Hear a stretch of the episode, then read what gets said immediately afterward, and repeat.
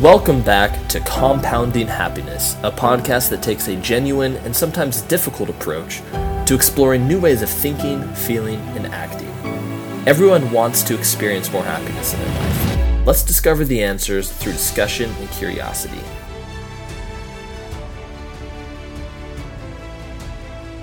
I'm gonna just hit record right now because I was just thinking, I was like, dude, yeah, what what if it did it? And I'm like, all right, man, thanks. Go to hit stop recording and I don't know. At that point, would I tell you? Would I tell you if I'd accidentally never hit record? I don't know. I don't know. and you're like, dude, when can I hear the podcast? Oh, it's it's coming soon. yeah, yeah, exactly. Well, that was like this woman. She like she ended up doing like the um the intro like two or three times and then and then for some reason I wasn't coming through. So she'd be like, "Oh, is he gonna talk?" Like, I mean, while I was talking, and we did it again and again. so, she's she's like, Mike, we're so stoked to have you. That's exactly what I was like. She's like, oh my god, like. Dude, that's that's hilarious. I I know. and then um and then and then as we were doing the podcast, like I'm thinking to myself, oh my god, like am I am I gonna cut out like in the middle of yeah. something like or I'm just gonna go with it. Yeah. You know? yeah, yeah. Like what what do you guys have like a special signal before where she's like, like yeah, yeah. exactly. Oh god. Oh, that's awesome. That would be pretty oh. funny. Just so I know, like your your last name, it's pronounced is it Shao? Exactly. That you got it. Yeah. Yes. Yeah. Awesome. Okay. Cool. I'm like, here we have Mike Shock. You're like, no. Although it's funny how how many times like I've spent you know good 30 seconds kind of like telling the person how to pronounce it, and then when the intro comes, they still get it like totally wrong. okay, here's here's the question: Do you ever do you ever correct them, or do you just no, go no, with I, I, I, just, I'm just like, you know, like just, yeah, just, all good. Just be that pretentious ass where you're like, um, actually.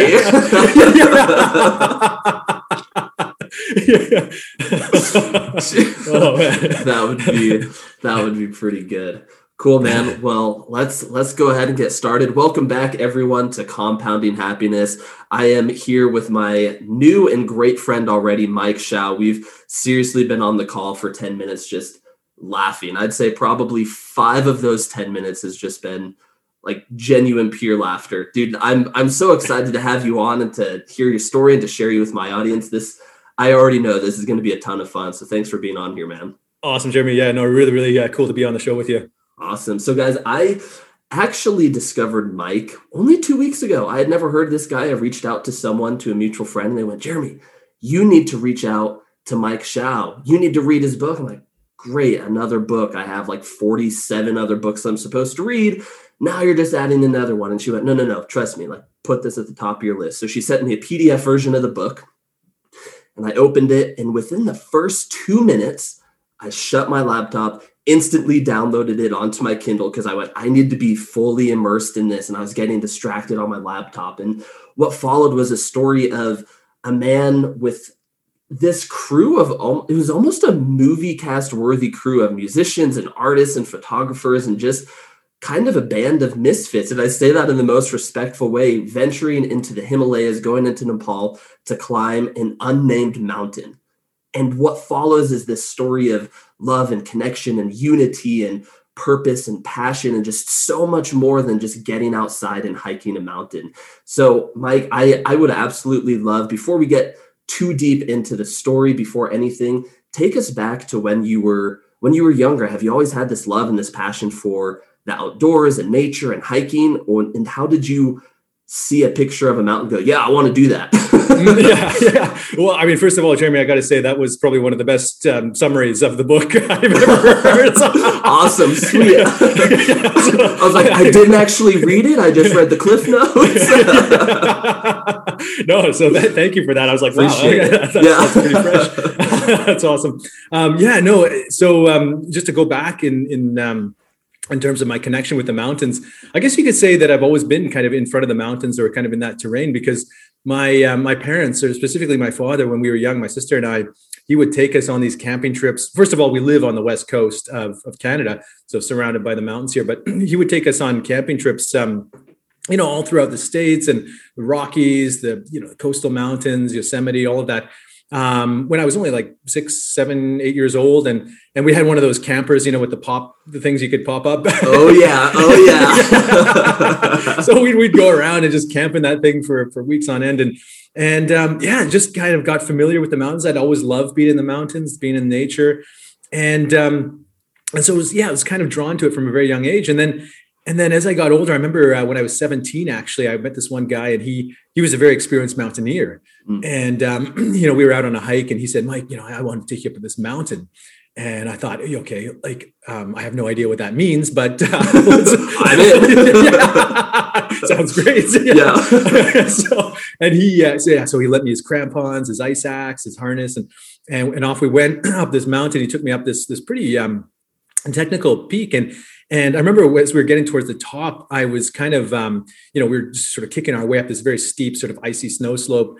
And I just remember like kicking with my left foot, kicking with my right foot, plunging the ice axe, and he, you know, he would call down. He's like, Mike, just whatever you do, like don't fall. And if you do fall, like dig in with the ice axe. Great advice. If you fall, just dig in. Like, All I could think about was like, don't fall. Yeah.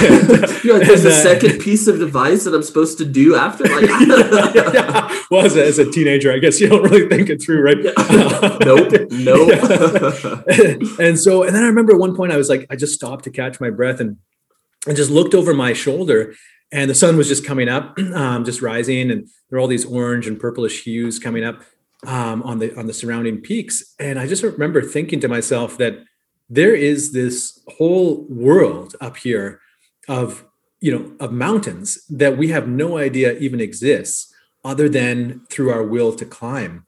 And I was just in that moment, I was just like, this is it for me. This oh, is yeah. like mountaineering, mountain climbing. I, I, just love it up here. And I, I just kind of dove into it with intensity and never really looked back. Dude, that's so I'm in Denver, Colorado. So I, oh. I love being around, yeah, all of the mountains and getting out hiking and everything. It's like, man, last last summer I moved out here and my Sunday morning routine was I would just drive somewhere, leave my phone at home, drive somewhere, go for an awesome hike, go out to brunch, and just enjoy the day out in nature. Like there's something so magical about just getting outside and as you said, seeing those views where you go, nope, people are missing out on this. People are yeah. Uh, how do you not live your life without wanting to experience some of these things? So oh, yeah. I, I wanted to on in your book, A Story of Karma, you mentioned that initially when you met your wife, she wasn't this mountaineering fanatic. Mm. She wasn't as into this as you were. So, how do you balance your relationships and maintaining close connection with people while also still pursuing your dream when the two, uh, on appearance, on paper, are going totally opposite directions? Yeah, no, that's a great question. And I think, um, well, Chantal, she did get into it. Uh, she loved hiking and that sort of thing.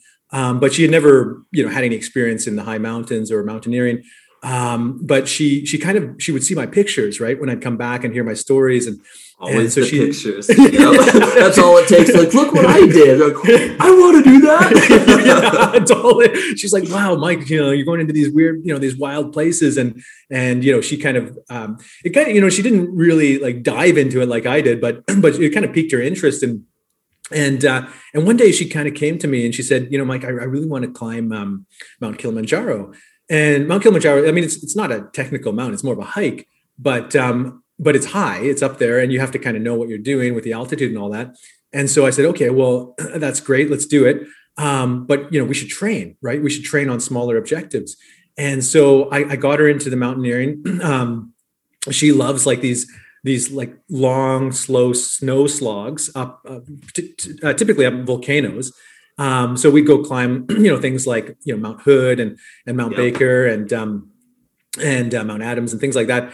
And and so you know she kind of got familiar with the terrain and she figured that like she's quite strong so she um, she found that it was something that she really loved to do she loved being outside yeah. she loved the challenge of getting out there um, she loved um, the fact that it was kind of meditative for her hmm. Um, because she since she was very young she'd been suffering from um, like these debilitating migraine attacks and uh, and you know it took her a while to figure it out, but um, basically what it was was it was a stress response. So the migraine was kind of like a failsafe, um, almost like shutting her nervous system down um, as a way to to manage uh, her her stress.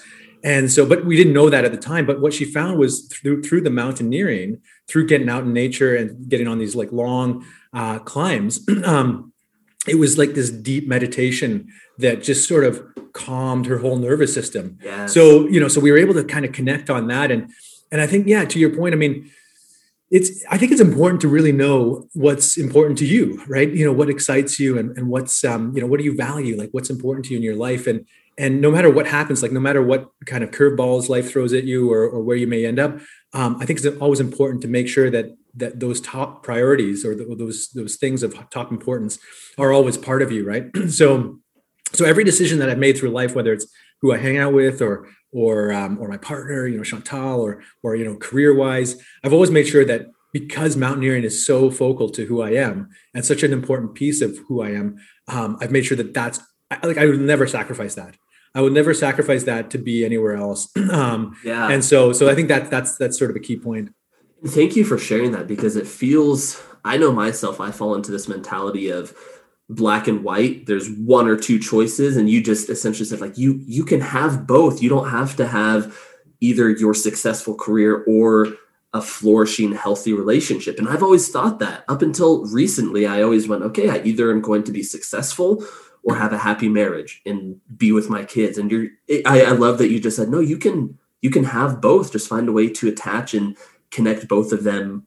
Like it, just lock them in. so, totally. Yeah. Yeah. Yeah. And I, I, I think, love yeah, that. And particularly with partners and, and relationships, I think it's, it's important because, you know, at the end of the day, it's like the person that you're with will fall in love with you because of who you are. And if the thing that you love to do, like for example, with me is mountains, like if mountains make me who I am, well, it just makes sense.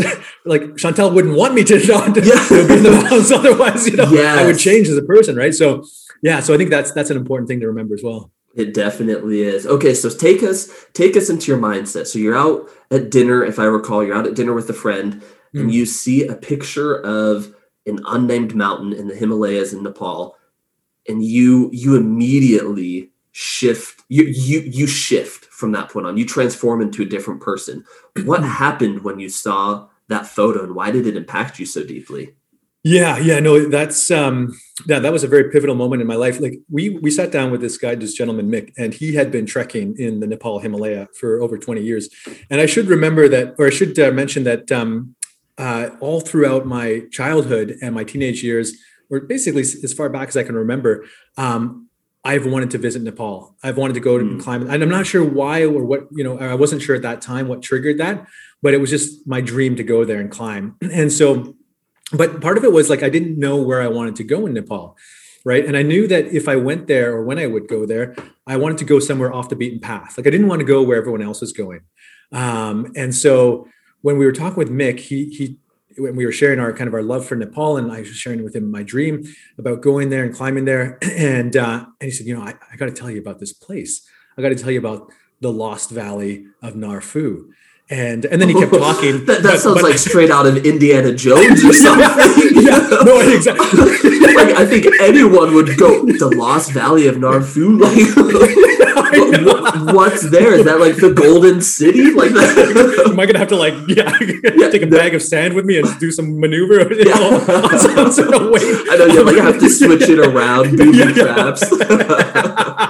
Call it that inner adventurer. exactly. Well, yeah, because he kept he actually kept talking, and but I had totally tuned out by then. I'm like, you know, you have me at Lost Valley. You're like, dude, I, I don't care where, I don't care what, when, how. There's a Lost Valley. I'm gonna find it. I've already booked my flight ticket. no, that's uh, awesome. So okay, so you hear about this valley. Yeah, and so he said it had just been opened up. Prior to that, it had been totally closed off to the outside world. And this is back in 2011. Um, so he's showing us some of the pictures of the valley, and there's two main villages in there and some of the pictures of the people. And I'm like, wow, this looks bad. This looks like, um, you know, these people have been living the same way for the last several hundred years, which they had been at that point. And, and so we're going through it. And uh, Chantal and I, we kind of came up with this idea. Well, because Mick, you know, our friend, he said, like, you know, this valley is going to be experiencing some unprecedented change now that it's open. He had seen it before with different areas in Nepal. You know, they get open, and suddenly now they're plugged into the modern world, and and and so that you know the, the things change very, very Yeah. quickly, right? Do you, do you mind if I interject real Mm, quick? yeah. What do you mean when you say it's it's opened? You mean like Uh, people are allowed to come tour or being more modernized? What what do you mean by it's open? Exactly. Yeah, it's, it's kind of open for outsiders to come in. Um, oh, so prior- previously you couldn't even you couldn't even go in. Yeah, yeah. Wow. Okay. Um, so yeah, so that that's kind of and and and the infrastructure that time was um, was not that great. So most of the time, the people in these villages, I mean, because they're days away from the nearest road, right? So most of the time, they wouldn't even come out, right? So it's kind of like, and they don't have electricity there at that time, or or internet, or or news, you know, news or anything like that. So so they're really like cut off from the outside world at that time, right? They're a lost Uh, valley. Yeah. they're, they're totally yeah totally out there and on their own and and survive it's survival um so anyway so i was looking through this and and mick was telling us about that that it's going to change and so chantal and i we came up with this idea we said well why not put a little team together uh, you know you kind of alluded to it and we said you know let's get a team of artists together um, and try and sort of you know observe and learn from the people and also capture a moment in time um, before it changes too much right? Through, through through different artistic lenses. And so we had this musician we had like this um, this nature artist we had a photographer and then chantal and i would do some filming. But but yeah to your point like it was a total mashup you know we, we, we, didn't, we didn't know each other beforehand. Well, See, yeah, when I was reading that, I, I couldn't help but laugh because it, it really did seem like a cast out of a movie where it's like, okay, there's no nature guide, there's no medic, there's no like the typical people you think it's like, no, we have a musician, we have an artist, a photographer, and two people who love mountaineering who are going to do some film work. Like, yeah, yeah. And, and and like the almost like the the the, the appearance of everyone too, and like their personalities, because you know the the musician he was like this hippie, this neo hippie with like a blonde haired bandana. You know, he'd wear a purple oh, bandana Oh, wow. with blonde hair Yeah. and a pointed goatee, and and then the the nature artist he was like this cowboy with this big handlebar mustache and a brown brimmed cowboy hat, and then we'd have like this Polish pro- professor. so, so you guys definitely didn't stick out. It's like you guys would stick out in North America, let alone in Nepal. it's like one of those scenes out of a movie when you see people walk in slow motion down the street. It's like and everyone just turns and looks. What? but the funny thing was when we got to Kathmandu, because it's such this wide spectrum of light and, and sound and color and and everything, um, we actually didn't stand out in Kathmandu. We, we actually fit right in. So, Perfect. yeah, so so no, so that was that was pretty cool. But um, but yeah, then I so back in this in this uh, restaurant, um, yeah, so I came across this picture of this pyramid mountain. It was like, like a white pyramid. It looked like um, coming out of the earth, and and I thought. I, I don't know if I even consciously made a decision. I'm like, this is where I'm going, and this is what I'm going to try and climb. And I, I talked to Mick. I said, you know, hey, is there does this mountain have a name? You know, has it been climbed before? He's like, I don't know. He's like, I don't know if it has a name. I don't know if it's been climbed. Um, and we didn't even know. You know, he didn't couldn't even tell me exactly where it was. Um, so I'm like, okay, but if there's one thing I'm sure of, I will find this mountain and I'm going to try and climb it. So um, yeah, so that was kind of the the intention that we went off uh, into the into the Himalaya with. Dude, I, I love that that you that it, it was an intention rather than a goal. I guess the Mm. intention was to go to climb this mountain, but you didn't know where it was, what it was called, if it was even physically possible to climb it, or if anyone else had. But you trusted your gut. And you went, no, I something about this is calling me to this mountain. I, I need to I need to get there. So take us. So you arrive, Yeah. and then what is that like? As someone I, I've traveled internationally only to to Europe, so Italy, Germany, things like that. So still pretty similar to North America. What was was it? Just complete culture shock traveling from Canada to where you went. Sorry, what where, did you initially Oh, land? Yeah, we, we landed. Well, we flew through Hong Kong, but we landed in, in Kathmandu, in the capital city of Okay. Nepal. Okay. Yeah, yeah, yeah. But it, you know, like Chantal and I, we've traveled a fair bit, but I, I don't think that. And this is again back in 2012, and I don't think anything really could have prepared us. I've heard there's other similar cities in um, in India, for example, um, but um, but Kathmandu, yeah, it's this wild place because it's it's just it's like everything you have everything in one place and it hits you right out of the plane. Like there's no sort of transition into it um, but you have you know all the sights and the smells and the sounds and you know you've got um, like the beauty um, you know you've got the beauty of the, the clothing the people wearing these very like the women for example are wearing these very vibrant saris and you know all the colors and and then you'd have like monks chanting and and like little bells in the street and and then like all these spices and trinkets of you know whatever they're selling there and and um, and then the temples and the architecture the fine detail um, you know just, just so, so much beauty. Um, but then simultaneously you've got you know nepal is the third poorest uh, nation in asia and and the most polluted um, by air pollution in the world. So you you can see that you know very stark as well. Yeah. so you, you've got you know people like the sick and the dying who are like right there on the street you know there's people with leprosy and and um and and just you know we went to this one temple pashupatinath and where they just they basically burn the bodies on on pyres. Wow. and um and and so you get there and they're like shoveling the ashes into this river um, with any trinkets that the people are burnt with. Um, and then you've got you know little girls with their pant legs rolled up and bare feet you know wading through the river trying to like find any trinkets that were burned with the bodies. And wow. um and and you've got you know some guy defecating in the in the river upstream and you know family having a picnic downstream. And it's like oh my god like and then people you know again like poor and and, and dying sort of right there in front of you. And i'm just like oh my god like but combined with all the beauty it's like you have almost like every emotion going through you at the same time.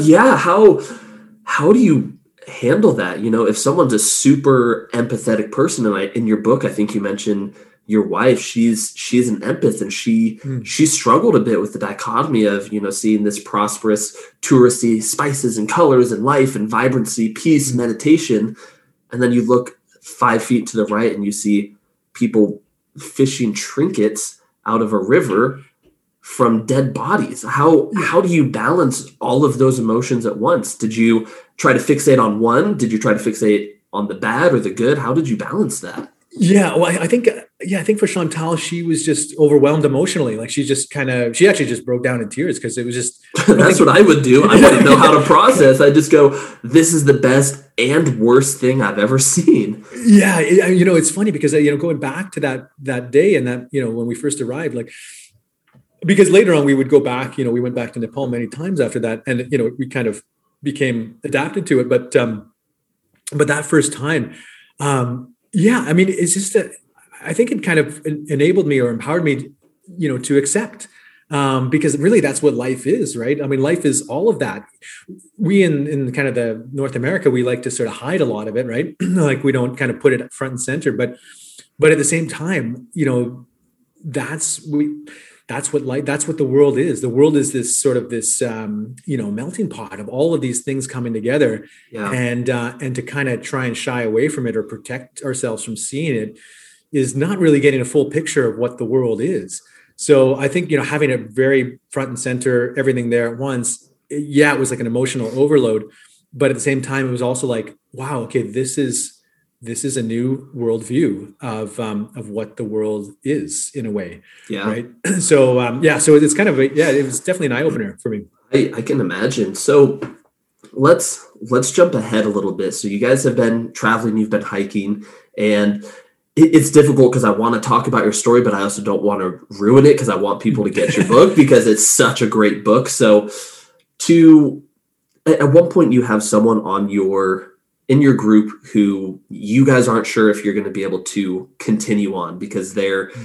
they're injured they're physically mentally just drained and you're you're at this point where you're having to balance speaking between a loved one and someone that you care about versus essentially your life's calling your life's purpose something that you can't explain but ever since you were a little kid and you had this fascination with nepal how how did it feel to have to relinquish control of your dream and leave it up into someone else's hands?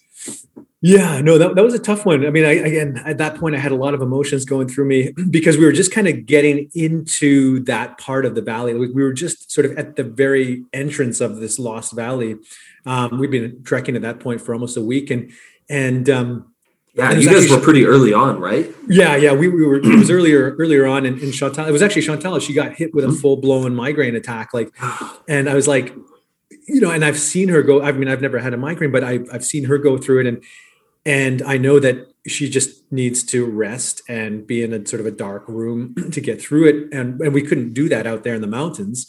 So I was like, oh, you know, what are we going to do here? Are we going to have to, you know, she said she might have to turn around, and I was like, oh my god okay what does this mean for me? What does this mean for the rest of the team? We're just yeah. getting in like you said i mean we're getting to this place where i've dreamed to be. Yeah. like i was practically vibrating from the energy of the place. Here, here you are like feeling the best you've ever been and your wife chantal is just you don't even know if she's going to be able to wake up the next morning and move 30 feet. That's exactly. got to be tough man. That's got to be really tough. Yeah yeah no it was like but i just kind of felt like i'm like okay i knew there was this one little settlement where we could rest and i said you know let's get let's stay there for a couple days and just sort of see how she how she does. Um, and so we are able to get there, and she was actually able to heal herself. But um, but yeah, no. It, before that, I was just like, you know what? I just gotta, I just gotta let go. I just gotta let go of it. And I'm like, if this is as far as I make it into the Himalaya, hey, this is much farther than I've made it ever before, and um, and I just got to be okay with that. So at the end of the day, I just kind of uh, it was funny because there was this one scene where that night um, before Chantal had made her decision, um, the, the guys they they had uh, they were just blaring out um, you know this uh, this song called "Lost Together" by this this kind of like country rock band Blue Rodeo, and, and uh, like, we, were, we were in this like little settlement, and and, and, and just, like, to make yourself stand out a little bit more, you're like blues, jazz, rock. Like what? yeah. yeah, well, it was funny because I was like, I was kind of strolling under like this is this gorgeous starlit sky, right out in the oh, mountains. Oh, I can, I, I, can't even imagine. I was going to say I can, but I can't. it was like it was almost like a painting. Like you could see the Milky Way and kind of like the purplish view of the of the galaxy wow. and the, you know all the planets pulsating and stuff. But like I was out there just sort of like strolling under the night sky, and I'm like, okay, this might be this might be it for me. This might be so I was taking that in, and um, and then this song starts going off. like these guys, and, I, and I go back into the tent, and they're just like how. And we're in this little settlement where you know the locals are staying, um, but I'm like, guys, like this this this song is like you know you can hear it you know like 10 kilometers away. And, and uh, you are the most inner reflective state of okay i'm about to potentially miss out on my life's calling. And they're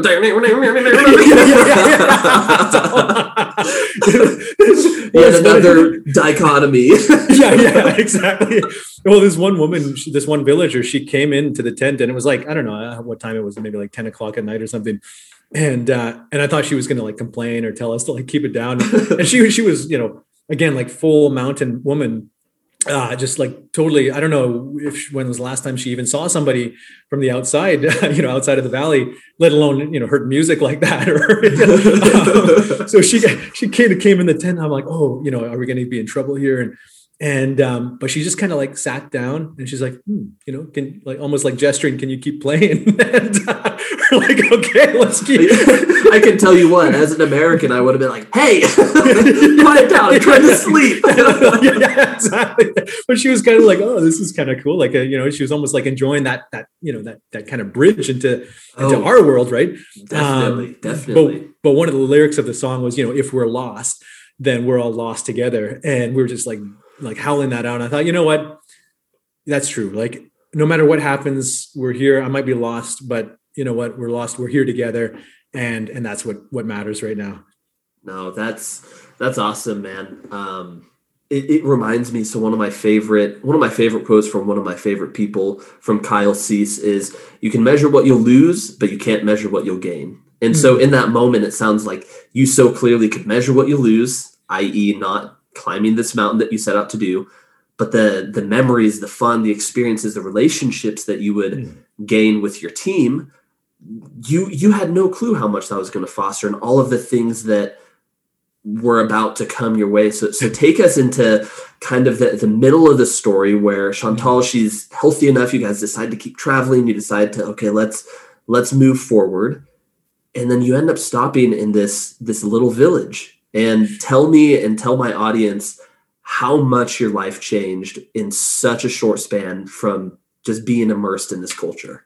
Yeah. So we, um, well, there was the, there's the two villages, Phu and Nar, and Phu is like the most remote outpost. Um, and I'll just mention, like again, I won't give too much away here, but um, basically the mountain. I found the mountain. It was the most glorious thing I can ever tell you about. But um, but the dream of climbing was totally crushed before my eyes. and uh, yeah, a few things happened. Like we got caught in the snowstorm at seventeen thousand feet, and and the mule that was carrying my climbing gear ran off um, on me. And so anyway, all these things kind of were unra- unraveling and uh, and it kind of forced me to to hunker down in this little village and and there i was able to connect a lot with the people but i was also going through this identity crisis like you know what mm. does it mean if i can't even attempt to climb the mountain yes. Um, because that's something that's almost attached itself to who i am over the years and now it's being questioned or it's not you know it's kind of being blocked so i could force it but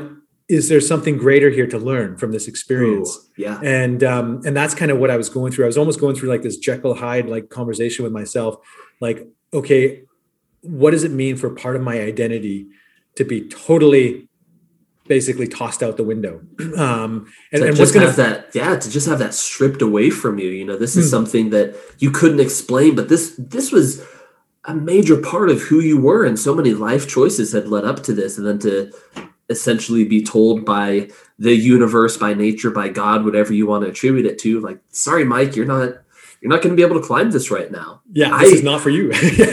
yeah, you you get to this point where you're about to realize your dream, and then mm. nope, not right now. Ah, dude, I love that. Keep going. Yeah, yeah, no, and and something else was happening at that time because we were connecting a lot with the locals, um, and and I had made friends with this one young man. He had just come back to his village. He had left um, when he was 14. When he was 14 years old, he had to travel all the way across Nepal, all the way down into India, just to get an education. Out because again, in these villages, they don't have outside education. Um, so that was his option to get it, and um, and he had just come back to the village at that time. He hadn't seen his family or his home in seven years, and so and our paths just happened to cross at that time, and so you know, him and I, we would, his name is Sonam Dorje, and, and Sonam Dorje and I, we would take these daily walks together. We'd end up, um, you know, just kind of walking through the labyrinth of his village, the, you know, the pathways and and out up the hillsides, and and he would teach me up about, um, you know, Tibetan Buddhism and about you know his people and about sort of the plight of the village and how, you know, the, the challenge of survival out there was just so extreme. I mean, these people are are semi-nomadic, but they're dealing with, um, you know, again, their village is at 14,000 feet in elevation. So it's very hard to live. It's very hard to grow anything. Um, their, you know, infant mortality rate, the, the, most kids are like, you know, two out of uh, five kids would die before the age, you know, before the, the age of five, wow. um, just of treatable diseases. Um, so things like that. And, and again, about the education and how, you know, how that was tough. And, and how a lot of kids by the time they're like five years old six years old they had to start working in the field um, and then a lot of girls at that time by the time they're like 15 16 they'd have to start getting married having kids of their own. So that was just the reality of the of the village ways out in the mountains and um, and so it got me thinking like maybe maybe there's like why am i so stressed about climbing this mountain when there's just such more depth to to what's happening here around me. Um and so um so that's i mean it was still difficult processing and i didn't know like it felt like everything outside of me was guiding me in a different direction. Um and i didn't know which direct like i didn't know where it was guiding me but I, I i basically came to the conclusion that i just have to choose to trust in this unfolding of events around me and and and not to fight it. You know just not to not to worry about it not to try and like you know feel anxiety about it, but just to just to sort of trust and be with it. These unfolding. It almost felt like invisible doorways just kind of opening yeah. in a new direction. And and I didn't know again where that was or where that was leading, but I just thought, you know what, I'm just gonna I'm just gonna go with it. Yeah. I mean, at that point, it would be pretty pretty egotistical to try to assume a higher role than nature you know mm, that right yeah that for, for you to go and try to do something that every all of your external factors are saying no that mm. it would i can imagine it'd be tough though to your, your gut telling you i want to hike this i want to hike this but all of your external factors saying you know no we're not doing this right now so I, w- I wanted to touch on real quick mm. so two two out of five kids don't make it to their fifth birthday mm. kids start working they're five or six girls, not even women yet, are being married off 14, 15, 16. There's no access to electricity. You have to travel outside of your village for anything. You're you're remote.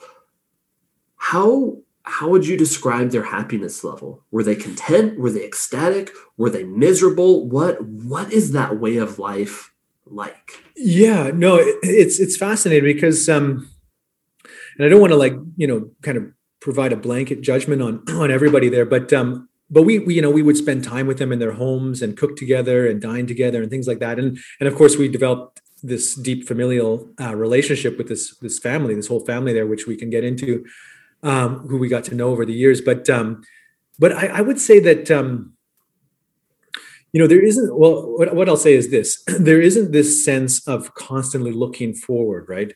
So you know, so you know how here in um, in the Western world or North America, we tend to, from a very young age, we're taught, okay, you have to think about your future, right? you have to get into a good school and then you have to get a good job and you have to get a house and blah blah blah. And then to do those things you have to do all these things right? You kind of have to like work backwards and, and plan it out. And there isn't that sense over there. I mean they would um, interesting. um, yeah they, they would they're planning for the next harvest. They're like okay are we able are we going to be able to survive the winter? Are we going to be able to you know what about next week? They're, they're almost like thinking about the next day yeah. or the next you know month or next week. Not they're not thinking about their entire life ahead of them. So i think that does something to the psyche. And I realized, um, you know, in spending time there, just you know, living again with the with the locals, um, I just I stopped I stopped thinking about time. Like I stopped looking at my watch. I stopped thinking about the day. I would start measuring the day by kind of the events of what was happening. Um, you know, because they would have sort of the pattern of what they were doing each day, and uh, and I would just kind of go with it, like not worrying about you know later on, or not worrying about the next day or the next week, or just kind of absorbed into into that rhythm or that vibration out there and i think that has a big piece to it um, just not because thinking about future expectations and being in this constant mindset of oh i got to do that. I got to be there. I got to meet that expectation i think it does something to us deep down about you know i think it causes like this sort of embedded level of suffering about you know oh, what if that expectation isn't met? Or what if i what if life turns out differently? Or what does that mean? Right? Like um, if we have like this deeply rooted um, uh, idea of what our life should be and then that gets shaken you know that mm-hmm. causes suffering for us right so, so I, I would just say they just don't have that they have it hard in other ways like surviving and that sort of thing and no you know not the conveniences that we have here but they don't have that psychological need to constantly think about whether they're meeting some sort of expectation about something. Oh man, I well, you were talking earlier about attaching your identity to something external that you know you lost part of yourself by not being able to climb a mountain and these people they they don't even really have the luxury of being able to question what is my purpose what's my identity what is this because they if they don't work, if they don't farm, if they don't take care of their community, they're they die. They they aren't entertaining yeah. these big philosophical questions of who am I, what's my purpose? It's oh no, my purpose is to make it through this day. You know, got to harvest, got to farm, got to provide for my family. have to do hmm. all of these, and it's really interesting because on one hand, I feel so lucky that here in Northern America we I, I want for nothing. You know, even in my absolute lowest of lows, I had a roof over my head and I had food on the table. Even if it hmm. was kind of a shitty roof and not my favorite food, I never knew the struggle of, I don't know if I'm going to be alive tomorrow. Right. But because yeah. of that, I also get to entertain these more philosophical yet also trivial questions of who who am I? What's my identity? What do I want? What do I want to do? So it's just, it's so interesting hearing mm. that the way of life over there is so totally different and they don't have the luxury of having those philosophical thoughts but on the flip side they also aren't tortured of trying to figure out their purpose every single day. I know so many people a lot of my audience a lot a lot of the people who listen and watch they're younger. They're in their 20s like i am. And it's yeah. what is my purpose? What do i do? What do i this? And we get just caught up in this storm of who we are yeah without yeah. ever actually realizing that no we you don't have a purpose. You are purpose. Just your existence is exactly what you're supposed to be doing you yeah. don't have to like yeah, sorry, went, went on think, a little think, tangent there, but yeah, yeah, no, no, I know, but I think that's exactly it, and and because with that also comes like this abundance of um, infinite choice, right? Yep. Which, whereas you know, it's not like um, up in the village. It's not like they can think about oh should i be doing this or that? Or you know waking up every day and saying like oh is this the right career for me or is this or that? You know whereas here we're like oh my god if i go down that choice like is that going to take away from this? Or you know is that it's almost like too much choice you know in a way. Yeah. And um and again you know there's there's a huge amount of benefits with choice so i don't want to you know paint the wrong picture. But um but i think you know to your point it's almost like sometimes we just have to uh, you know just kind of be in in the moment and not worry about like which way is the best way but just be who we are and just kind of um, you know have the intention have the direction for sure um, and at the same time not get attached to the outcome as much. So just like kind of let go of the outcome. Speaking of letting go of the outcome and something you know being present in something bigger than ourselves and then after this i, I do want to touch on the the amazing family that you met. Um, so earlier on in the book, I remember thinking, okay, this guy's traveling to Nepal. Why isn't he hiking Mount Everest? You know mm-hmm. what? And, and I loved your response because you were asked, "Do you want to climb Mount Everest?" And you had such an amazing response in the book. Do you mind? Do you mind sharing one? Do you want to climb Mount Everest? And 2 mm-hmm. what's the reason behind it? Yeah, for sure. I mean, it was um, it was something funny because I I when I was younger, my dream was to. I thought, you know, I was going to climb Mount Everest, and um, and so I got to know this one Sherpa, one of our guides, our Sherpa guides. Um, him and I, we would spend long, long days walking together, and uh, and and you know, so he asked me one day, he's like, "Hey, Mike, do you want to climb Mount Everest?" And I, I thought about it. I'm like, you know, at one time I did, but I no longer do because what was driving my decision to want to climb it before was um, it was about ego. Like it was very ego driven it was about like okay i want to climb this because it's the highest mountain in the world. And so in a way that was like this weird sense of okay i'm up on this pedestal kind of thing. But literally know, yeah you're on the highest pedestal in the world. so so but it's like but when you boil it down it's like okay why do i really want to climb it? And and i couldn't find a reason deep down in my heart to really want to climb it. I mean, for me, climbing a mountain, it's about the experience of climbing it. It's about you know being out there with the elements um, you know about being with the people i'm with about trying to figure it out right about trying to figure out the way and and the route and all that and uh, so oftentimes the climb starts much more you know much before when i'm even in the mountains so but whereas everest it's kind of become this sort of weird thing. I mean, you, I'm sure you've seen the pictures where you've got hun- lineups of hundreds of people, you know, just waiting to climb a ladder, um, and they've got dangerous ice fall and seracs above them, and you know, so I'm like, that's that's not really why I climb. That's not why I go get out in the mountains. So if I don't enjoy being, because I, I like getting away from, you know, I like being immersed in the nature. I don't want to be around hundreds of people when I'm in the mountains.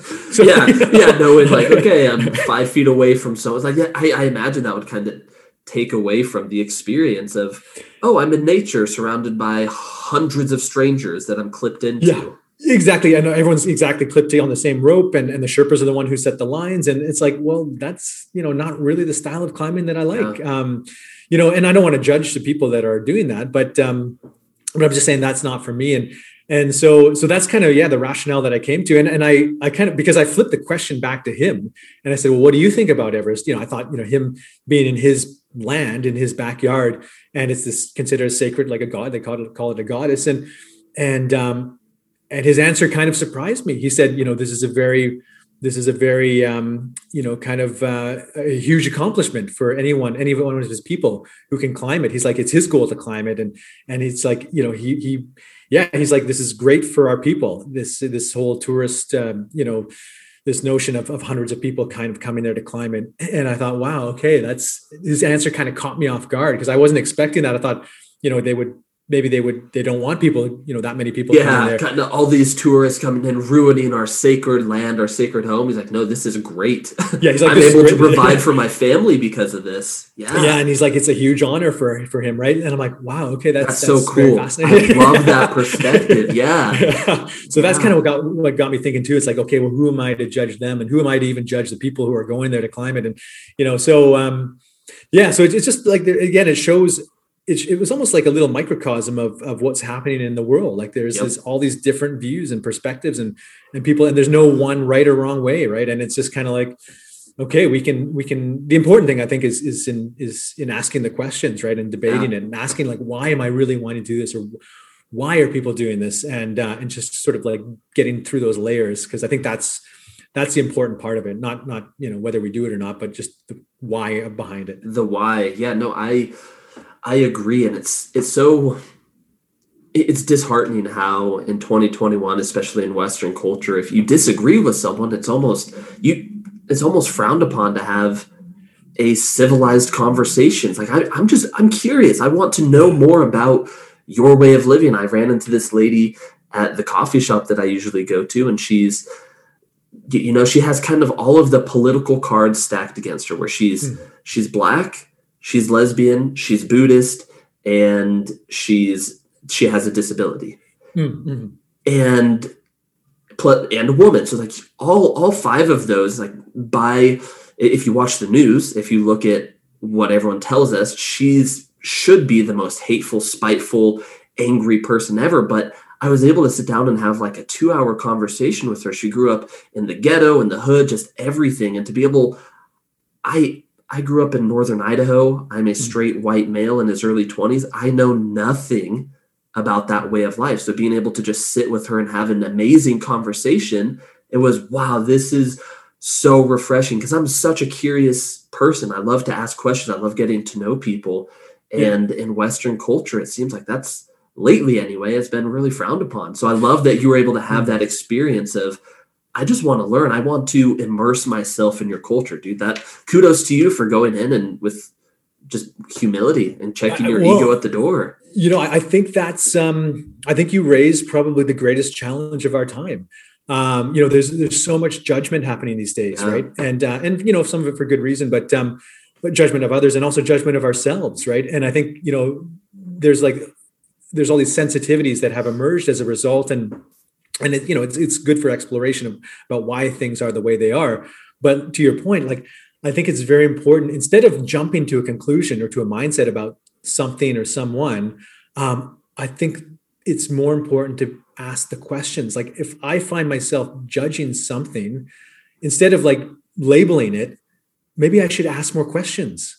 Like maybe I should just, you know, open myself to it and be like, okay, well, instead of just thinking that it's one way, why not just ask more questions about it?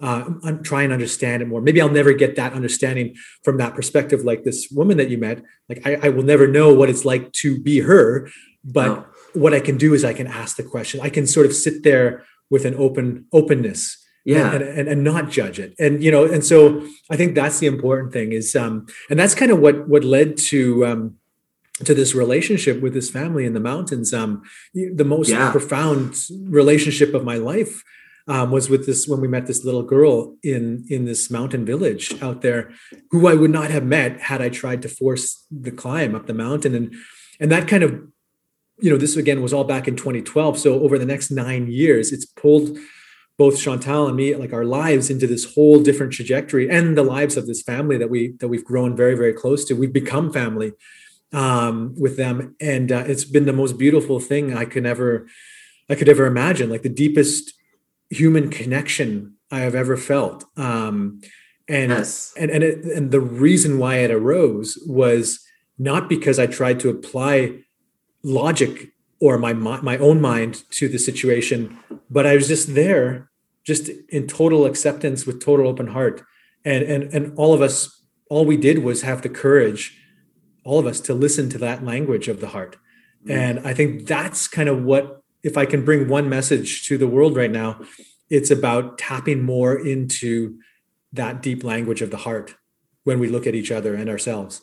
Um, and, and that's what's going to get us forward. But um, but yeah that's kind of what what opened this whole very profound Yeah. connection. Let's let's dive into that. So you you go into this new village now and you see school taking place you, you Mhm. see this incredible teacher up there teaching all of these students but the teacher was seven years old teaching people students her own age tell tell us about that experience of meeting this beautiful little girl with this absolute love for education and knowledge and just growth. Yeah, yeah, no, it was it was just a very very beautiful scene. Um, so she was up there, the seven year old girl at the front of the class, um, and you imagine these kids. They had pulled the benches out to be in the warmth and the light of the sun because there's you know it's very cold and dark. There's no electricity in the in the little stone classroom there. So um, so at the head of the class, yeah, this little girl, and you know, imagine these 17 kids kind of you know clothes like the sleeves unraveling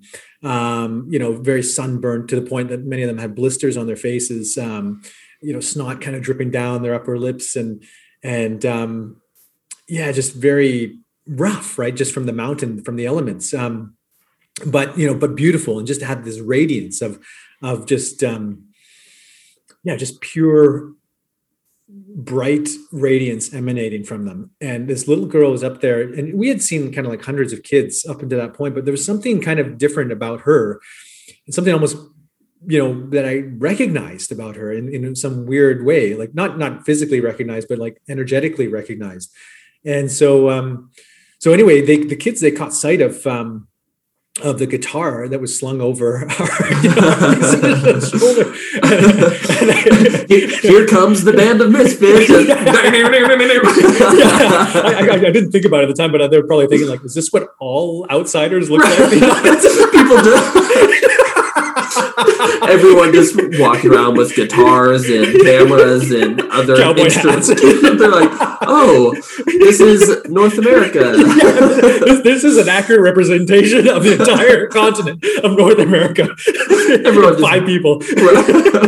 well, for them, like that, they have very little, very few other resources to base Western culture on other yeah. other than that.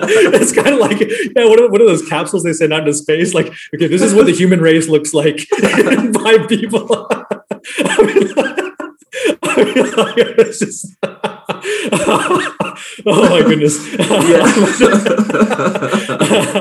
um, but yeah, so we were we were there, and, and, and the kids. I mean, they they had never heard a guitar, let alone you know they'd never seen one guitar and uh, and we found the teacher, like the real teacher, he was kind of looming in the back, and and he had been sent there from. He told us he'd been sent there from um, from his village, which was like very far away and almost like two weeks away, to see his home and people and, and family. And so he kind of felt like he had been banished to the end of the earth in a way. Um, so not really a desire to be there. Um, but yeah, so the, so Michael, the, our musician, he went up there and, and started teaching the kids some music, and they were getting into it and, and singing and dancing and and then uh, and then I guess the teacher he got motivated. He brought out this Nepali drum, like this traditional drum, and and he kind of wanted the kids to dance in front of us one at a time.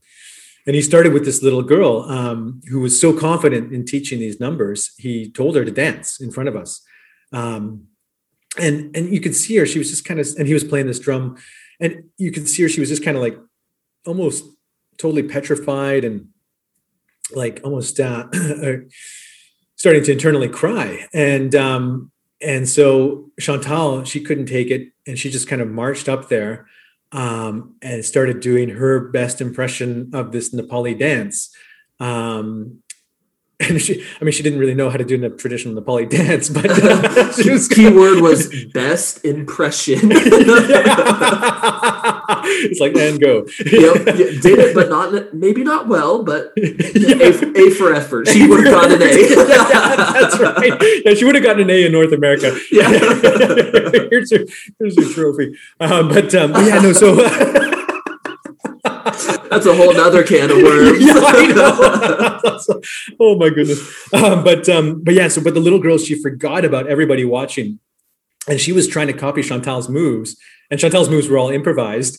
So like she was, but but she forgot about all of us and these two little. It was almost like these two spirits kind of moving and dancing in their own way in front of these massive like seven thousand meter peaks and out there in this village. And I just thought, it was like time kind of stood still for a moment and yeah, and that how, was how full was your heart in that moment like even i i know this and just hearing you like i'm i'm getting emotional. Like i can just picture just like th- that's your whole world right there. You know you have mm-hmm. your beautiful wife dancing with this beautiful girl surrounded by some of the most breathtaking sights ever. Like how oh. I can't even imagine how full you must have just felt in that moment. It was it was starting to yeah, I mean, that was when it started to really cause me to think like maybe this is the reason why I'm I'm here, like why this is the reason why I'm in the Himalaya, and um, and yeah, I mean, I can go on like what happened after that, but um,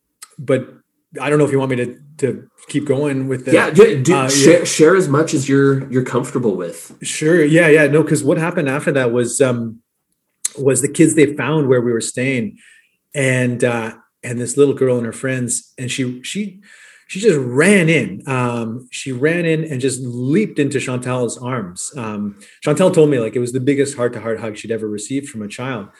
And then this little girl, she's in, she just turned to me and just like leaped into my arms. I was like, whoa. And it nearly threw me back. Um, you know, not from the force of her, her like physically, but like just the force of the love that just came, like just knocked me almost down. And um, and I'll never forget like her little hands, just like grabbing the back of my neck, and and I felt her heartbeat, and and and that was actually the moment where I, in that like half a second, where I thought this is the reason why I'm not climbing the mountain. Um, and then you know her friends came rushing in and and they were asking us for chocolate and candy and that sort of thing but we didn't have any so we didn't give her give them any we couldn't but um but then the little girl she came back and she didn't want any chocolate or candy but she just pulled out of her sweater this laminate card with these little english words on it and she just kind of motioned to chantal um can you know almost like can you teach me these words so that was kind of when chantal and i we asked ourselves the question like oh my goodness, this little girl, like materially, they have very little out there. Um, she doesn't want anything material. All she wants is to learn. And so we started asking the questions like, what's going to happen to her? Like, what are her choices? I knew some of, you know, the, the picture from Sonam Dorje, that young man who told me about the difficulties of education. Um, and I knew about, you know, how girls had to work very hard in the fields from a very young age and also uh, get married from a young age. And, and so we thought we should have a meeting with her with her with her family and just find out what the plan is and and if there's something we can do together um, and so that's kind of what triggered it we were able to have a meeting with her her father was out with the yaks but um, with her mother and and uh, in their home and um, and basically um, came to the conclusion that well we learned from from the mom that the education for them is the biggest blessing that they could ever hope for and ask for especially for their daughters and um, and so we said okay well um, yeah, we'll we'll we'll help. You know, we can we can help with that. So we we kind of worked over again over the years um, with their parents to find the best solution for Karma um, for her education. Then eventually her younger sister Pemba as well.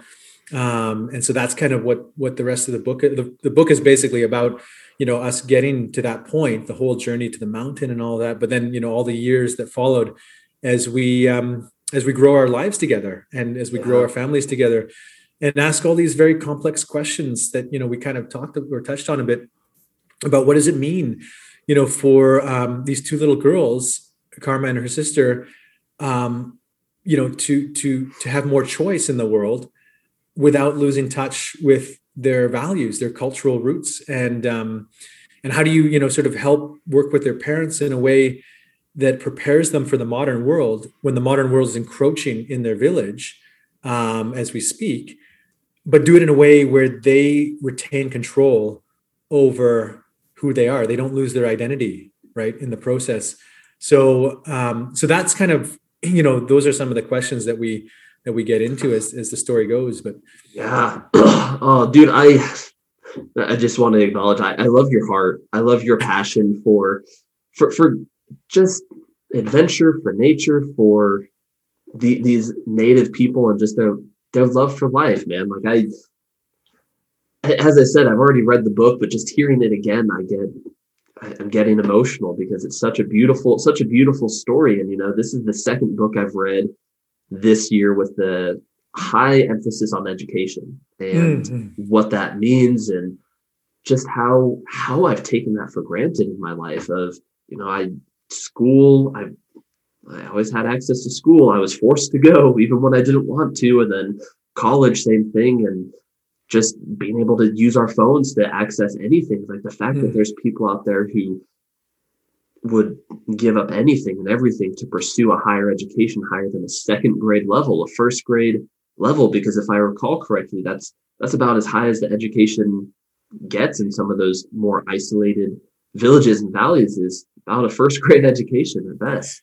Totally. Yeah. Yeah. No, that's very true. And, and in some places, not their village, I don't know that it's that way there, but uh, in other villages in the mountains like that, it's even discouraged for girls to be educated. Wow. Um, you know, so they don't even think that girls should be. So I'm just like, yeah, it just opens up. Um, but their family was very, like their father's actually, he's a very wise man. And, um, and even though he, you know, he didn't have the education, but he's, he knows the value of it. Right. And so he, um, actually, he said to me once that, um, that he really appreciates this this this relationship that we all have together this idea of, of co-parenting because um, well he said two things. One was that he never wants his girls to forget where they're from and and forget their dharma their values um, their culture which i totally agree with. Um, but then he said something else which really touched me which was you know he felt like he had kind of taken them as far as he could for this new world and he felt like that they can go farther and faster under you know with the help of, of Chantal and me and I just thought wow that like for a parent to say that um it was just you know it was just yeah it was it just really sort of moved me deeply. Yeah. That that's in my opinion that's the epitome that's the definition of selfless love right there is I as I'm not a father but I could imagine as a father having to entrust your your beautiful babies and their future to a, essentially a stranger at that point. I mean, you guys have continued and have a great familiar familial relationship now, but at that mm-hmm. point, he was so willing if it meant that his his daughters could have a better life, a better future, like that. Such such a selfless act, and then on your your part, yours and Chantal's part, a selfless act without giving too much away because again i do want you all go get this book seriously. It's it's amazing. It's really good. So at one point you have karma and her little sister pemba living with you. You're in canada. She's there. What was that like? Because you don't have any kids of your own. What was it like to go from okay i'm it's just myself my wife i have this job, I have my routines, and then surprise, you're doing dance recitals and school and music and teaching English and everything. How how much did your life change when you were they were able to spend some time with you here in Canada? Yeah, yeah, no, it was it was a massive, massive shift. Um, I mean, I should mention that you know this was that was years later. Uh, first of all, we got them into a school in Kathmandu, which kind of cultivates their Buddhist traditional culture. But we went back to the village in twenty what year was that? Twenty seventeen, and had a meeting with the family because they hadn't been back to their village in I think it was two years at that point. Um, and, and just had a conversation about their parents actually expressed interest for them to have a cultural and education exchange to, to you know to see kind of where where we're from right and um, and what life is like over here and and so I thought, okay, that's you know, let's let's do it. Um, Outside of the handlebar mustaches and guitars, like, okay, you don't have a handlebar mustache. Like, okay, there's there's there's hope. Not everyone has these things. Secretly, they were just like telling their daughters, like, "No, please go confirm that the rest of them were like." Yeah, I think that's probably a worldwide phenomenon. Like that's yeah. the way it's perceived. Who knew that the common theme of this conversation was going to be handlebar mustaches? yeah, it's just like I, I promised at the beginning. It's a story of adventure and love and unity and handlebar mustaches. yeah, that's probably what will attract people to it. Yep. Yeah, that's true. That's true.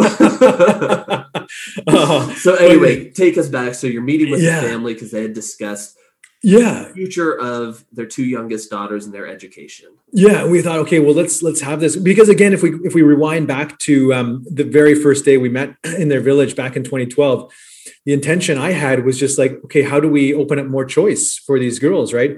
And if they want to be in the village that's fine but it should be on their own terms. Um, so and and so they should see kind of like what what kathmandu is like and and what you know other places in the world are like uh, as well to be able to dream bigger and so um, so I knew it was going to take a small miracle to um, to get them student visas to come over, but we thought, you know what, let's let's just try it, and um, and and it did take a small miracle, and, a lot of people, a lot of, um, people, a lot of. Help. Yeah, a lot, of, a lot, of, a lot of help. A lot of, you know, I will say the goodwill of some people out there is just um, mm. huge. You know, I just couldn't believe, you know, who Well, came I to think- the table. yeah i'm, I'm going to give you some credit here when you're when i think when you're pursuing something from a place of total selflessness and wanting to help these two beautiful little girls and pursue their education i think life karma not i mean not is, karma the girl but like karma it's Yeah. like you know when you pursue something with a, a servant mindset and gratitude and just trusting the universe Yeah. in my opinion and my experiences you're rewarded for that it it's just like this recognized vibrational energy that when you're pursuing something bigger than yourself doors that never existed start opening for you at least that's that's my belief That- that's that- my that- opinion no, I think that actually that's a Buddhist. There's a Buddhist saying I learned um, through this process, which is exactly that. It says, you know, when something is is is pursued with pure selfless intention, um, all barriers fall away. Not to say that it becomes easy, Easy. but it just it just means that all bar like it's not like you have to force it or feel like you're banging. It's it's almost like you know every time there was an obstacle uh, in terms of getting them, you know, the ability to come to Canada, um, it's almost like a, a little opening would happen. Like there was something that would just, yeah, there were all these barriers, and even to get Karma, we didn't talk about it, but to get Karma into the school in Kathmandu, because there were a whole bunch of barriers stacked even against that. And and the more we kind of, you know, came up against these barriers, there would always be like this little opening, like, oh, okay, there's a little keyhole here we can go through. so um, so it's been like that for for the last nine years. Um, so not to say that it's easy, but it's it's just like the flow is there, right? It just it's kind of it wants to flow in that way. Um, so you still have to go at it, but um, but at least it's it's kind of you know helping you along and and so I think um, yeah. So when they came to Canada, it's um, I mean, yeah, all of our minds just expanded hugely. Like Chantal and me, our minds, you know, just learning from them, um, learning what it was like to become parents overnight to a, 10, a four, 14 year old and a 10 year old. Um, and, and just, you know, having them culturally, it was massive for them because they had never seen the ocean. They had never been to a place like this. They'd never, you know, seen this kind of gadgetry and, and streetlights and, you know, things like that. So, um, you know, just, which is uh, crazy to think of. Like I, I can't imagine being 14 and then seeing a street light and going and being blown away by it, and then here they Yeah. are just totally thrust and immersed into this world of just I, I don't want to say noise, but just hyperactivity. What a. change of pace for them. Yeah, yeah, no, for sure. And and and it was strange too because they they adapted like extremely well. I mean, they you know, even in our household, like they weren't used to having a house. Like, you know, their house is one room, right? Um, so they weren't used to having like a bedroom and you know, different rooms and things like that. Um, but um, but they kind of they even like the way they looked at chores and things, um, like they over there, they don't see chores as chores. They're they're part of the team, like they're part of the household, right? So so they immediately like started doing their own things like laundry and and uh, and helped us out in the garden and, and things like that so it wasn't like we you know had to tell them oh okay you got to go do this and that no they just wanted to take care of all their their their part of the you know the household right a, Uh, and- wow. So I think Americans, Canadians, Western culture in general, we could learn so much from that of like Oh. no like you this is just what you do it's it doesn't have to be this arduous gruesome task of oh i have to clean my bathroom. Like thank goodness you have a bathroom that you get to clean. Like what- Exactly, yeah, we, we could talk for another five hours of the lessons that i'm sure they've Oh. taught you and oh it's just just Oh. crazy. I mean i like i've got examples upon example like one time um i remember i was cooking dinner and um and and little pemba you know she was 10 she came up to me and and she uh, she wanted to help me cook. And i said i said pemba you know you don't have to worry about that. Like just you can go play or do some art do whatever you want to do and she just looked at me with like, these big eyes and she's like why don't you want me to cook with you? And i'm like oh you know what? Like just come in here we're gonna make the- um like, like almost taking it personally that you're not allowing her to help. Exactly and it was like again totally different perspective right? Like for them it's part part of the whole family is about preparing the meal together right? That's part of the experience not only eating together but Um, preparing it wow. preparing it together so i'm like wow you know again it just caught me me or another time um we were kind of rushing around and and you know how it is over here and i said you know girls we got to get our jackets and shoes on and we're running late and and again you know pamela she put her hand on my on my arm she said um, she said mike you know if we behaved like this in my village everyone would think that we're sick. like, like, you know, I'm like, you know what? You're right. Let's just stop, breathe. You know, Take a second, breathe. grab your shoe, grab your like, we're, we're going to ballet. What's You know, the it's like this madness over here. Um, Yeah. so, um, yeah, just like little things like that. So it was more in the details what was really mind blowing for me. Um, but just you know, good reminders. And, and again, you know, my my mind just expanded hugely, and, and their minds expanded, and and we've just kind of yeah i mean it's opened their eyes and and they've they've now gone back to to their village or they had to go back to their village because of covid. Now they're back at the school in kathmandu. Um, but the conversations that we're having um, when they were back in the village because actually in the meantime they were able to get the cell phone tower and all that so we could talk regularly.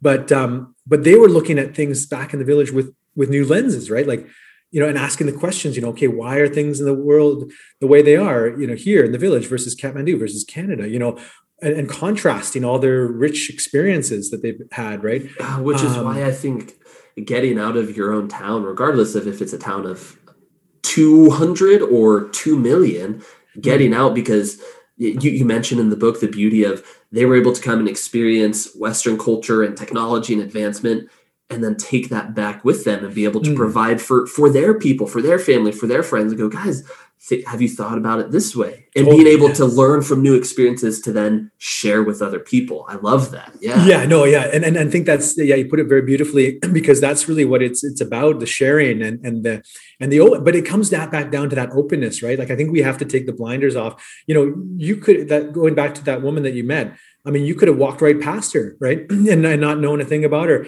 um, and how often do we do that? But to take the time to actually learn and, and be open i think is hugely important because you know one thing i've learned through this whole process is um, you know by taking the blinders off again opening my heart um, you know leading with that openness um, it not only has it allowed me to learn about others but by learning about others it's actually taught me a lot about myself Mm. and and my own ability to make better decisions in in life and in in community in our community so i think yeah to your point it's a very huge um learning to um to to kind of yeah to to experience different worldviews different perspectives um be out there um get out of our own blinders like get you know like like see where our blind spots are try and see where they are and and i think that's what we can do um that's probably the best thing we can do moving forward Yeah, stop. We're, we're almost unintentionally, intentionally blinding ourselves. exactly we're, yeah we're yeah. not even giving our we're, we're not even giving ourselves the opportunity to learn or to be open to new perspectives or ways of living or life or anything. Really, it's yeah yeah it's sad. It's yeah tough. no it's just and there's so many different ways and different ideas and different perspectives out there i think it's it's important to um to try and tap into that as much as we can I do too. Okay, man. I have two two other things that I wanted to to touch on, and I want to be respectful of your time. I can't believe how quickly this has gone by. I just looked at the time and went, "Holy cow! It's been over an hour." I don't know how long your podcasts are. Hopefully, people are still listening.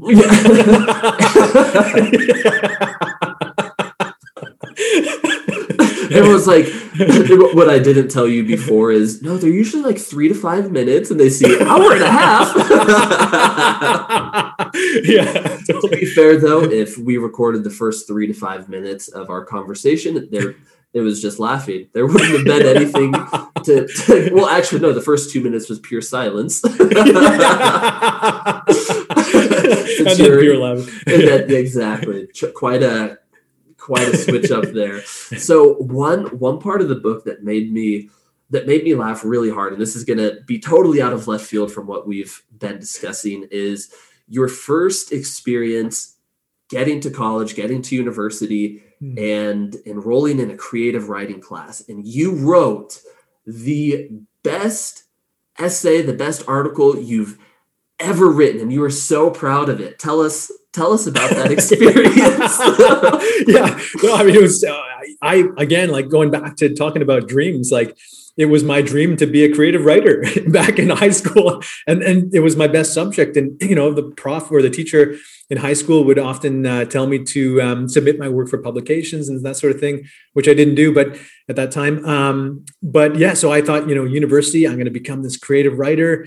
And i got my first assignment in university. It was this essay about writing this about this place in the outdoors um, that has impacted you. I'm like oh my god this is the assignment of my dreams. Um, what a chance to show off, right? You're like, oh, yeah. let me pre-pat myself on the back here. yeah, exactly.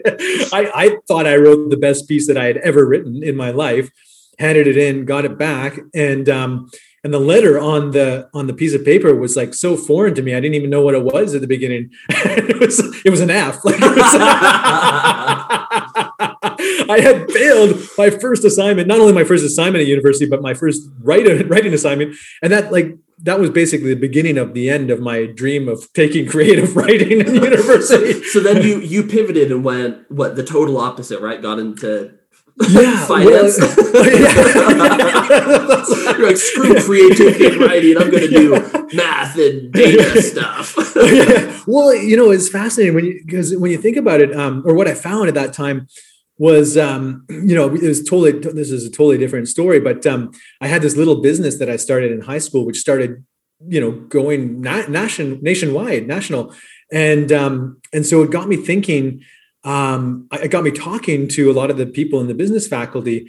And uh, and what i found or what i discovered was um, that they were actually the creative ones that you know the business people were that like they're like here's your blank canvas um, create what you want to. You know we're talking about entrepreneurship. We're talking about you know innovation. We're talking about changing the world.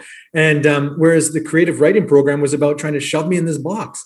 And i'm like wow okay i want to hang out with these people over yes. here and um, and so that i pivoted i mean speaking about pivoting right i pivoted over to the business faculty. I you know i came back to writing um, in my early 30s when i wrote this book. Um, and it was my it was always my dream to write and publish a book um, but it's weird how it came about, right? It wasn't the direct line again. It was this, um, you know, kind of again following what is opening for you, right? you know, kind of going back to the mountain. Um, you know, when I was in that village. Just a, so, a zigzag, yeah. yeah. No, yeah, I, yeah. I, it's so crazy to me that you bring up the the, the creativity that you found business people were more creative than the people in your creative writing class because i literally had a conversation with someone yesterday about how growing up I never considered myself a creative person because to me my definition of creativity was art, music, or like writing fantasy stories. Mm-hmm. And I'm not skilled at art. I still my drawing level still that of about a six year old because I was so bad at it. Like I'm never doing this again. right, just all of that. And then I realized that there's a different level of creativity when it comes to business and problem solving and critical thinking and thinking outside of the box. And if the box is broken, just building a new build a new box. Like totally. so, yeah, yeah, so yeah. the fact that you bring that up just is pretty cool. So back back to the creative writing, um, it it reminded me of two two things. The first one was what I was planning on talking about. Then the second was something else that just came out of nowhere. So the first was I, I had a very similar experience when I started high school. I went to a private school from kindergarten through eighth grade, and then my first year in public school was high school. And at the time, my parents, to uh, they intended well, but I always they, they always told me I was super athletic, super smart, the funny one, the handsome one. Like I was essentially the best everything. They they had their mom and dad goggles on for sure and could not see that like I'm I'm kind of average in a lot of different areas. Like I'm really great at some things, also really average at others. Hmm. And I, I remember PE freshman year. I just remember going like, dude, I got this. We're playing basketball. And I, I had grown up playing basketball. I was like, this is great. But my version of basketball was playing horse with my dad at the at the park two minutes from our house. So like okay, Jeremy, going for for a layup, and I just full speed go throw the ball up. I think that thing bounced so hard off. Of, it didn't even it didn't even go above the rim. You know that part right below. It just hit it and launched to the other side of the court. I went, okay, I guess I guess I'm pretty pretty average at something I thought I was great at. So that was a great a great wake up call for me. And then mm. the other funny story was in my oh, I think it was my senior capstone class at college.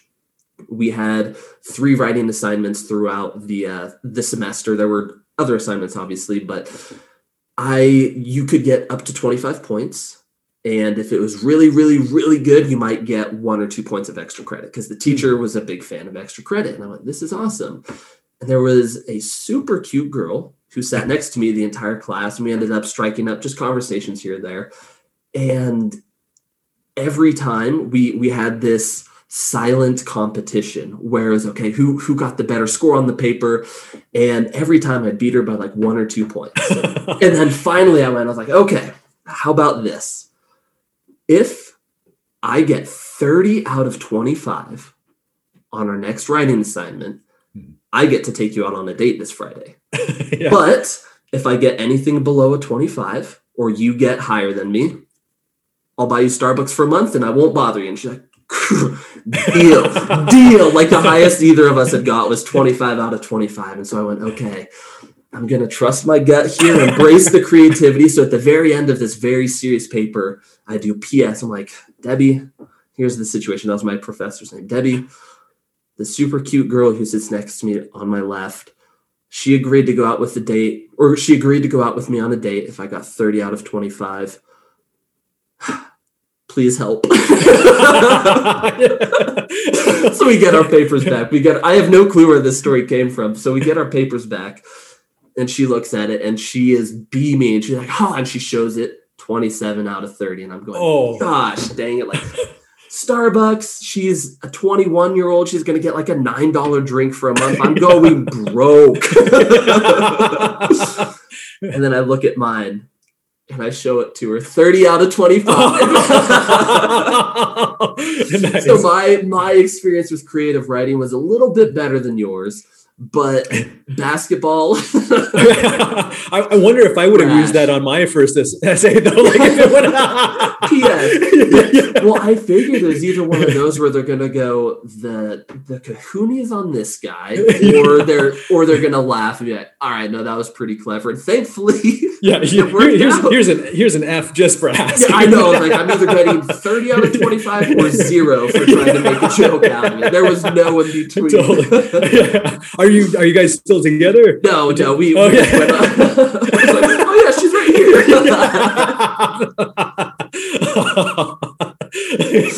no, that would be that would be pretty funny, but. Anyway, man, dude, this is yeah, Jeremy, this is awesome. Yeah, this has been so fun, man. Thank you hmm. so much for being willing to hop on, and I, I've loved this conversation. Would love to would love to do it again. In the meantime, where can we connect with you? Where should we go so we can get a copy of your book?